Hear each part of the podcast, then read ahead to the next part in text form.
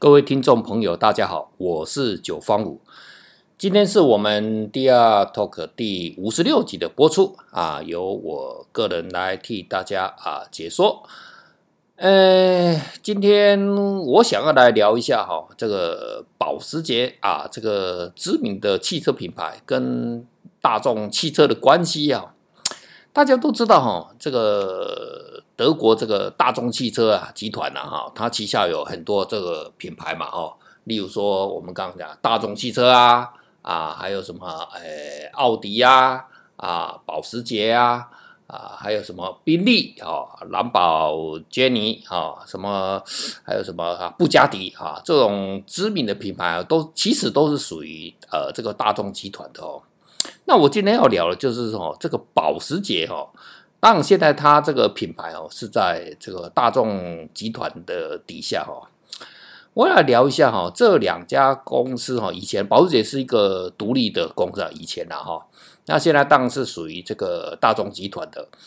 那这这中间呢，其实有发生了很多可能一般外界的人们哦不太知道的呃。有趣的故事哈，当然这里面又牵涉到股票的问题哈。那我们先来聊一下哈，这个这个保时捷汽车啊，这个创办人啊是是什么样的人哈？保时捷这个品牌哈的创办人是费迪南德保时捷哈，他是在诶，他一开始哦是一个很优秀的什么那种设计师啊，哈，就就。就就对让什么引擎啊，什么东西都会很很会设计就对了哈。但是也算是一个办这个机械呃这个机械的哦工程的天才哦。他早期哦在一次世界大战之前啊，一次世界大战在大概是一九一四年到一九一八嘛，对不对？然后他在这个的几年前他就进入了。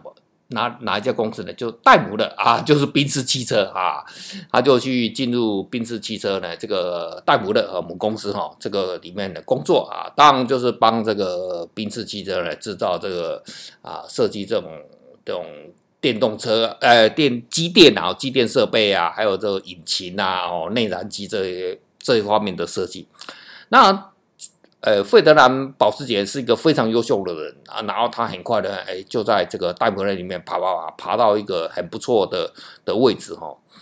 到达这个一战之后，呃，大概是一九二三年左右，他好像都已经当到这个这个啊，这个戴姆勒的总控公司了，他位置很高，好像也有进入这个戴姆勒的董事会哦。然后他就跟这个你也知道嘛哈，这个一次世界大战之后，每次大战打完之后，大家就是山穷水尽嘛哈。那德国也是一样，呃，德国赔钱嘛，好像是凡尔赛合约吧哈，这大家都知道这个事情。那那一般那那国家打败仗了，那民众当然是很穷啊，对不对哈？然后他这个这个保时捷啊啊，这费德南。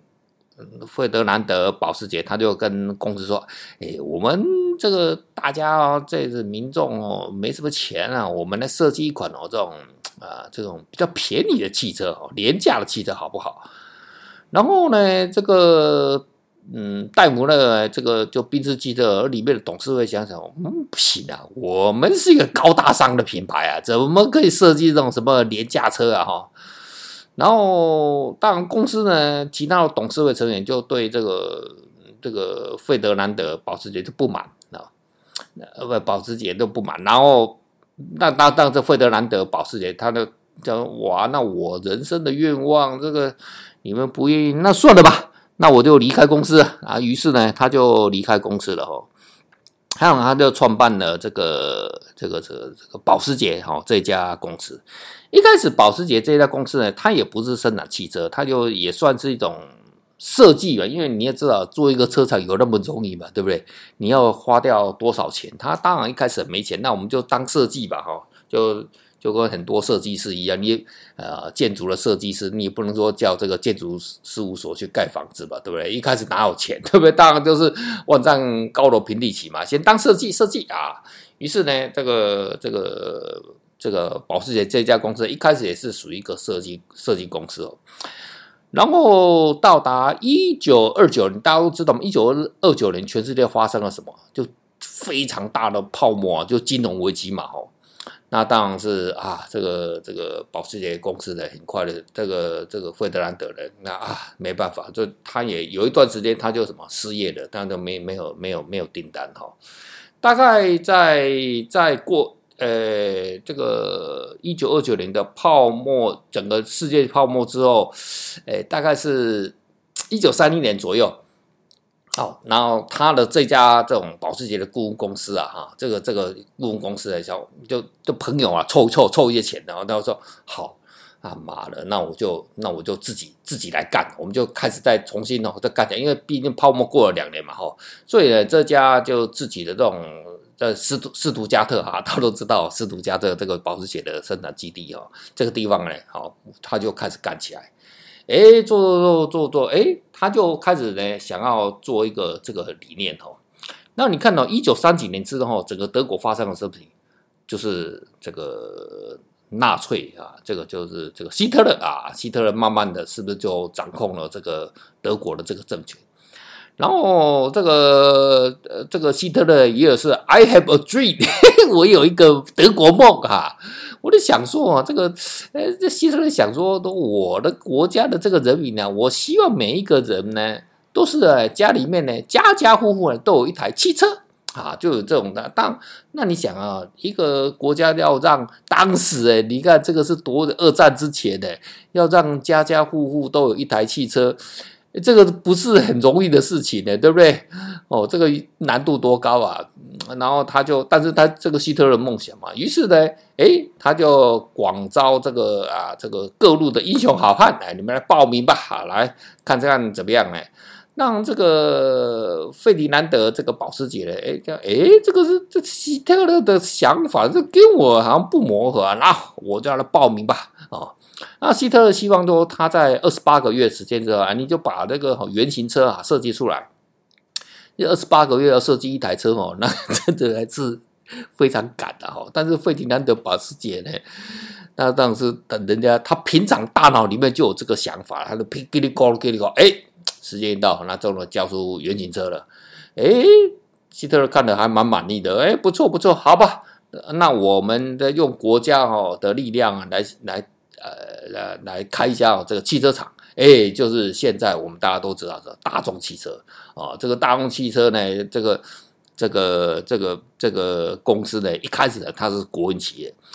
那保时捷设置了什么？设计了什么汽什么廉价国民车呢？哎，大家都知道吧？哈，金龟车，哎，没错，金龟车是。保时捷这个人设计的 哦，当然大家知道保时，哎，这个金龟车这个品牌呢是属于大众汽车里面哦，狂销了好几十年哦，直到哎大概是几年前吧哦，它才真正的停产哦。一款车能卖那么久，这个是很夸张哦。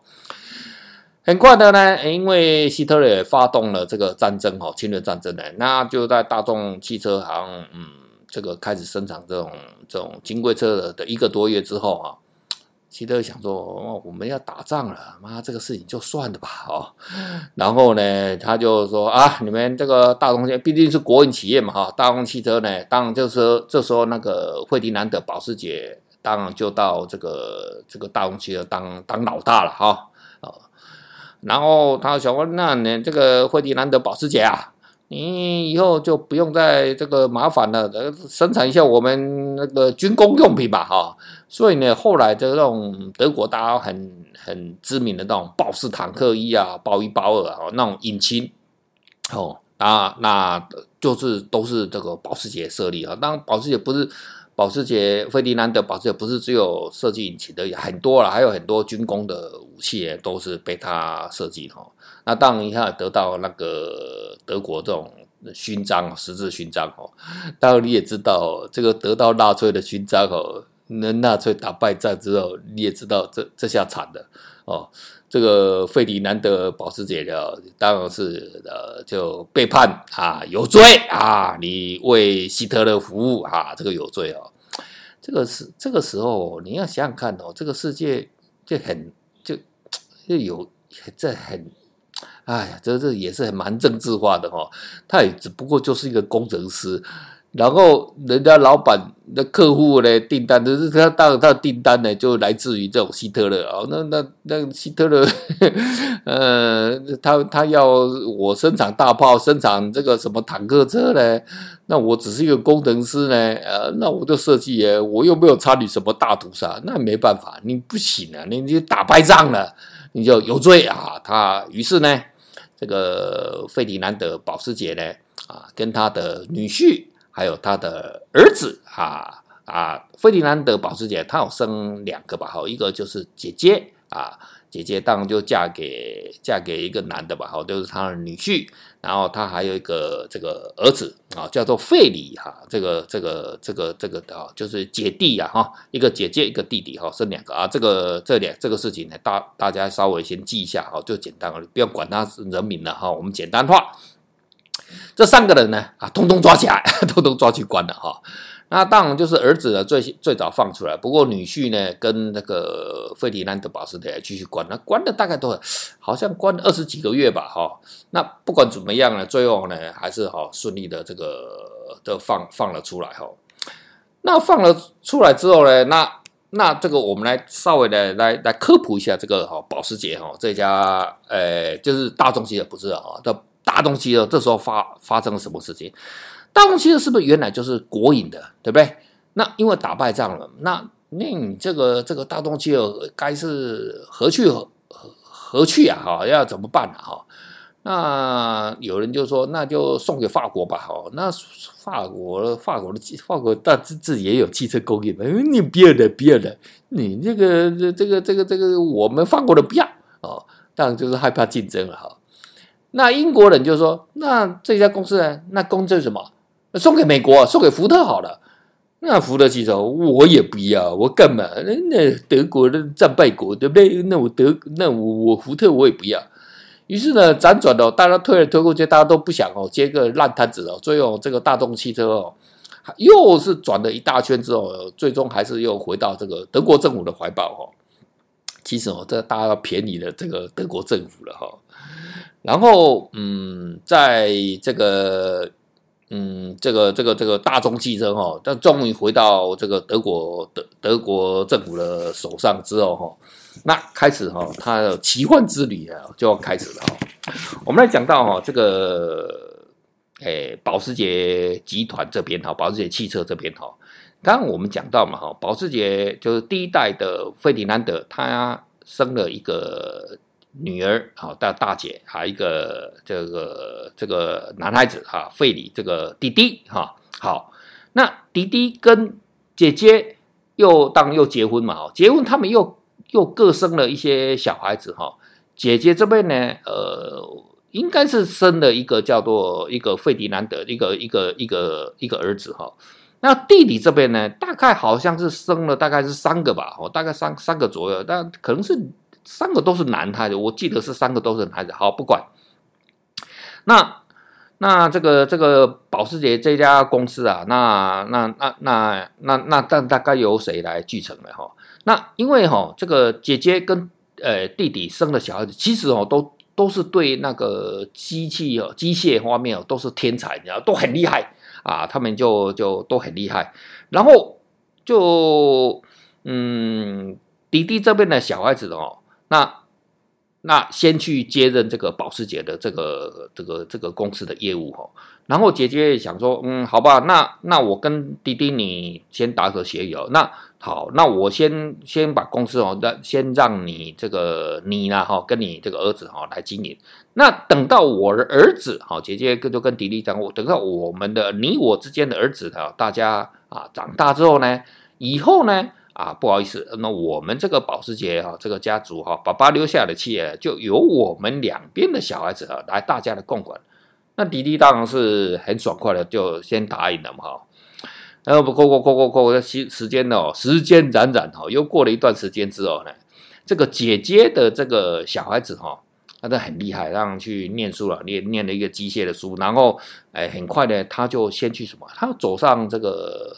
呃，爷爷啊，这个这个这个外祖父啊的力的路哈，他就跑去什么戴姆勒那边工作，又去奔子那边的工作哦，然后工作过工作阵子又又又又又又出来，然后呢，这个这个这个滴滴的小孩子呢，他慢慢也当然也长大了哈，然后最后就开始这个掌握了这个这个这个这个保时捷里面的这个这个这个经营权嘛哈。那当然就有一天就是说，哎，那个那姐姐这边的小孩子有一天呢，他也离开了这个啊那个戴姆勒，然后回到保时捷这家公司。好，是现在是不是就是？姐姐的小孩，弟弟的小孩，大家都进入保时捷了，对不对？好，好了，问题就来了。这时候问题，所有的问题就从现在开始哈。在你看哦，在第二代的时候，就姐姐跟弟弟哦，为了这个股权的问题哦，其实大家心里面哦就已经有一点不爽快了。好了，现在呢？这个公司的股权呢，已经来到第三代了，对不对？好，第三代有，当这个又大家就互相看的不是不爽哈，因为哈姐姐生的小孩子都他非常的优秀，那你人你也知道嘛，人又优秀哈就很臭屁，所以他他在这个公司的设计部门里面呢，就也是作风的非常的蛮横的哈，因为有一些才华嘛，哈，作风蛮横的，那员工当然也不是说很爽快他了哈。然后弟弟这边小孩子呢，那就是跟这他就跟就跟这个姐姐的这个小孩子，那越越处呢越不爽快。这中间呢发生了一件事情呢，这个呢这个姐姐的小孩子呢，哦没事干哦，去睡了哦。这 这个弟弟哦的啊，应该是大哥吧啊，哥哥的太太。我操他妈的！这下子哦，哇！本来哦，第二代大家已经结下梁子了，那第三代呢？你居然去睡了哈，这种表哥的太太，哇！这这下子哦，这个家族啊，这个这个火啊，就火冒三丈啊！当然了，这个姐姐的儿子很快就被驱逐出境了，被驱逐到驱驱驱逐呃离开保时捷哈。那这时候呢？这个这个姐姐的这个小孩子被驱逐离开保时捷之后，他跑去哪里？当然就跑去大众大众汽车集团了哈，大众汽车，然后他就回去什么？去一开始进去了，他因为表现就是还是有才华了，他很快就当上什么奥迪部门的这个设计师哈的总工程师吧哈。那很快巴拉巴拉巴拉巴拉巴拉，哎，他他就在大众汽车集团巴拉啪啪啪，哎，最后居然怎么干到了大众集团的 CEO。屌吧，哦，很厉害吧，哈、然后呢，这个保时捷这边呢，哈、哦，当然他就已经开始，他的里面的这的两个兄弟吧，至少是两个兄弟呢，就就就弟弟的小孩子的几个兄弟也就接班了。但来到其中一个叫沃夫冈的这个沃沃夫冈的这个这个这个小孩子哈的身上之后，他接任总裁之后，其实哦，保时捷哦对大众集团哦一直有一个梦。就想要什么？你他妈的，有一天的，我们是不是可以把这个大众集团哦吞下来？跟听众朋友报告哈，大众集团这一家公司哦，在德国里面哦，真的是一个很传奇哈。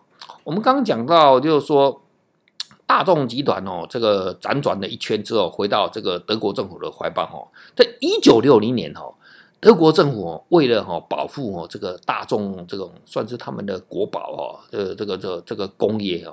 哦，汽车工业不让这外国人所收购哦，他弄了一个大众法，这个大众法基本上是蛮不公平的哦。就是说，诶，因为德国政府本身还是持有大众集团的股票的二十点一 percent，所以他弄一个法案呢，就是说这个哈，诶，你必须哈持有大众集团公司的股票百分之八十以上，那你才能拥有这个公司的这个支配权。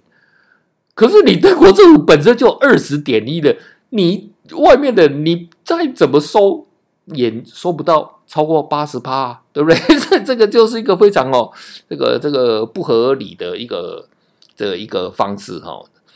可是保时捷哈，保时捷早就觊觎这个大众集团哦公司哦，已经很久了。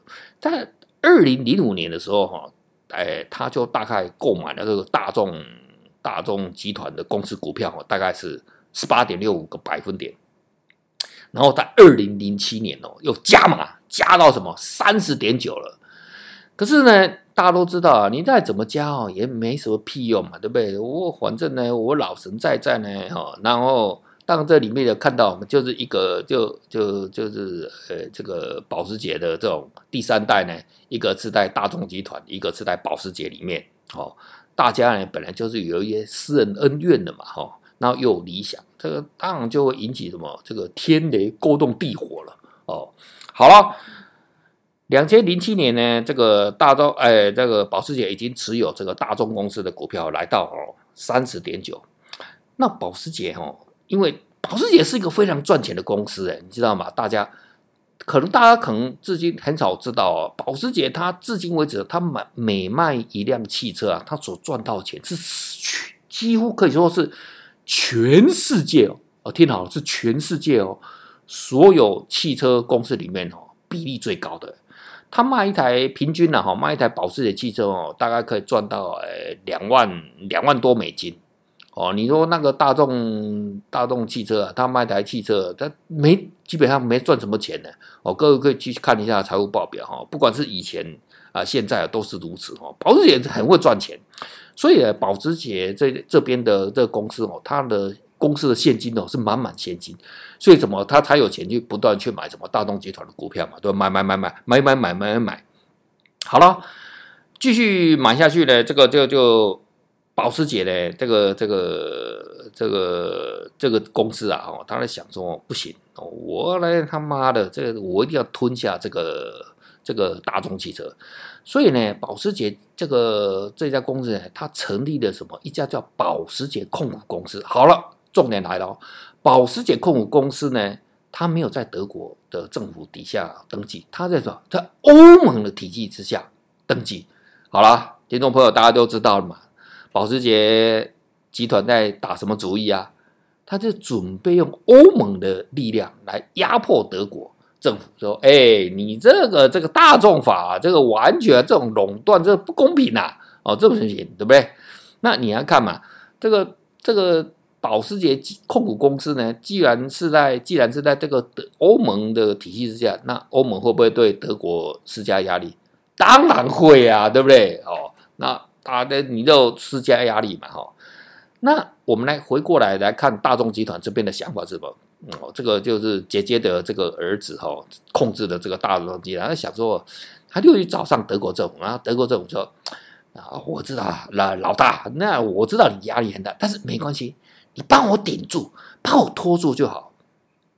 这个呢，这个姐姐的儿子哈，他在担任那个大众集团 CEO，他他的他打的主意是什么？因为保虽然保时捷很有钱，保时捷又为了买大众股票，你是不是一直买买买买？那大众股票是什么？一直飙飙飙飙飙飙上去，对不对？那你是不是成本就越来越贵的？我看你怎么买，买了多少？然后呢，买买买买买买到最后呢，诶，有一次啊。保时捷哦，他就去银行怎么去借钱？那你知道吧？以前利率很高很高嘛，对不对？这个大众集团这边的想法就是说，哦，那我他妈的，我都看你能拖多久，反正你也去跟银行借钱，我只要撑到你，你利息还不出来，哎，你就挂点了，对不对？那这个是大众集团的这边的想法。那保时捷这边也不是省油灯啊，然后他去什么？他会想说，我操，他妈的你。你搞这种大众法，好，那我就不不管，我就先买。他就呢利用期权的方式，因为期权这种东西哦，它是不用怎么公开的这个持股嘛，哈，你这个这在当时的哈，在当时的法律上不用公开这种持股比例，所以大家都不晓得哦，保时捷居然去用借钱，然后去买那个期权，他期权买了多少了？他买了三十一点五 percent，天哪，那不得了了，这。这个保时捷集团啊，保时捷控股公司，它持有四十二点六，再加上期权的三十一点五，那变成有七十四趴，哎，到七超过七十四趴的对大众集团的股权呢。然后加上这个，然后这个是不是就持股很高了？那你也知道，金融市场哦，大家想说，诶，然后当大众集团就放出风声了，对不对？然后这种金融界的沙员，他闻到，诶。那保时捷会不会挂点呢、啊？他不断的这个买买，那然后他又借那么多钱，诶，如果保时捷的现金呢周转越来越不灵的时候，那保时捷他一定会抛抛弃这个大众集团的股票啊。所以呢，我们大家是不是一起来放空？哎，这样不对了，都不错吧？所以这些金融大鳄哦，大家哇一窝蜂哦，大了空空空，开始空那个放空这个大众集团的股票。好，然后保时捷说：“好，你他妈的，大家给我放空。好，我我就有一天我就公布了，我总共有七十四趴。好了，重点来了，恐怖的事情出现了。”之前我不是讲说这个德国政府持有二十点一，然后保时捷控股公司呢，呃，持有七十四，这两边两两边加起来呢，就已经持有大众集团的股票是九十四点多趴了。可是大家知道吗？市场空单呢、啊，总共空了多少大众公司的股票嘛？这空了十点多趴，哎，那完蛋了！你放空之后，你是不是要回补？这个就这个。有一点不合理哦，就是说，大家所有的期权加上现股股票居然超过一百趴，哇！那我们那个中间那个细节我们就不管了哈。这下子呢，所有的鲨鱼是不是惊慌了？你是不是要回补？哇！你知道哈，两千零八年十月二十七号，这个大众集团的股票啊，大概是大概两百块而已哦。然后当天呢，涨到涨一百多趴，涨到什么？五百多块，然后隔天呢，这这往上涨到一百一千破一千欧元，天哪！所以有一段时间哈、全世界哈、哦、最大的市值公司是大众集团的，它超越了美国的公司，全变成全世世界大那个市值最大的公司哦。那本来全世界最大市值公司什么？现在是呃，大家都知道，就苹果公司嘛，哈。所以大众集团曾经呢、啊，哦，那个在两千金融危机的时候，成为哦全世界啊、这个市值最大的公司哦。那刚刚我们讲到嘛，两千零八年全世界发生了什么事情？就金融危机嘛，就美国那边的次贷危机嘛，对不对？那次贷危机下来之后，什么？全世界是不是这种这种这种这种？这种这种这种这种这种经济啊，非常不好嘛。那我们刚才讲到哈，就是大众集团的股票哦，被嘎空到一千多欧元之后哈，那我问你，这下子保时捷是不是爽歪歪的？因为你没没得回补吧？啊，话语权是不是来到保时捷控股公司的手上？保时捷哥哥好了，我帮，因为政府都出面，然后他说整个欧洲啊、欧盟跟德国政府全部都出面了。哇，你这个事情这样不得了啊！这个、这个、这个是我我们我们需要解决、啊。然后大家就商量啊，就协商啊，保时捷呢就就吐出我这个百分之五的股份，好，我帮你们回补吧，哈。当然了，哇，保时捷哦，这是赚得盆满钵满。好像我记得大概是赚了七八十亿的欧元吧，哦，这现金入袋了，哇，爽死了！保时捷，保时捷控股哦，瞬间的被这呃卖掉百分之五的这个大众哦股票赚得盆满钵满，哇，爽歪歪！这下子大家想说，哎，大众集团这下子死定了嘛，对不对啊？事情还没解决嘛，哈。可是啊，大家别忘了，刚才讲到是不是全球金融危机之后，全世界大家什么？哪有什么钱买汽车，对不对？很快呢，保时捷也没那么爽了。保时捷哦，就是这个汽车呢，这个卖的不好哦。那卖的不好之后，那怎么办？那股价当然是已经那时候已经回补了嘛。那整个大众汽车股股价也是叭就一泻千里嘛，就事情就结束了嘛。这时候呢，就姐姐。的这个小孩子啊，在这个大东西岸西哦，大家想，诶，他妈的，你不行了哈、哦！你给我斗，他想说，我，反而想要吃下保时捷的。最终啊，哈，这个这个大大众集团呢，他就去，就是跟就跟他们协商啊，哈，就家族大家坐下来哈，聊一聊这个事情呢，这个哈。大家在商言商啊，那过去的事的那个就就大家一笔勾销吧，哦，那怎么勾销法？哦，也没勾销了哦。当然，所以呢，就是说我这个大众集团呢，就收购了你的保时捷的品牌。这个品牌啊，听众朋友听好，是品牌啊。这品牌呢，就保时捷这个品牌的权利呢，就回到就来到了这个大众集团的旗下。可是大家没不要忘了。大众集团最大的股东是谁？至今为止，不是德国政府啊，还是保时捷控股公司啊。当然，姐姐的这个小孩子就被驱离，这个离开这个大众大大众汽车这个集团了。最终呢，呃，我们现在所看到的这个大众集团，哎，其实背后的老板是谁？保时捷控股公司啊。所以这家公司呢，其实是谁的？保时捷的啊，不要以为是大众的啊。哦。好了，这是一个非常有趣的故事哦，讲的有点长哦。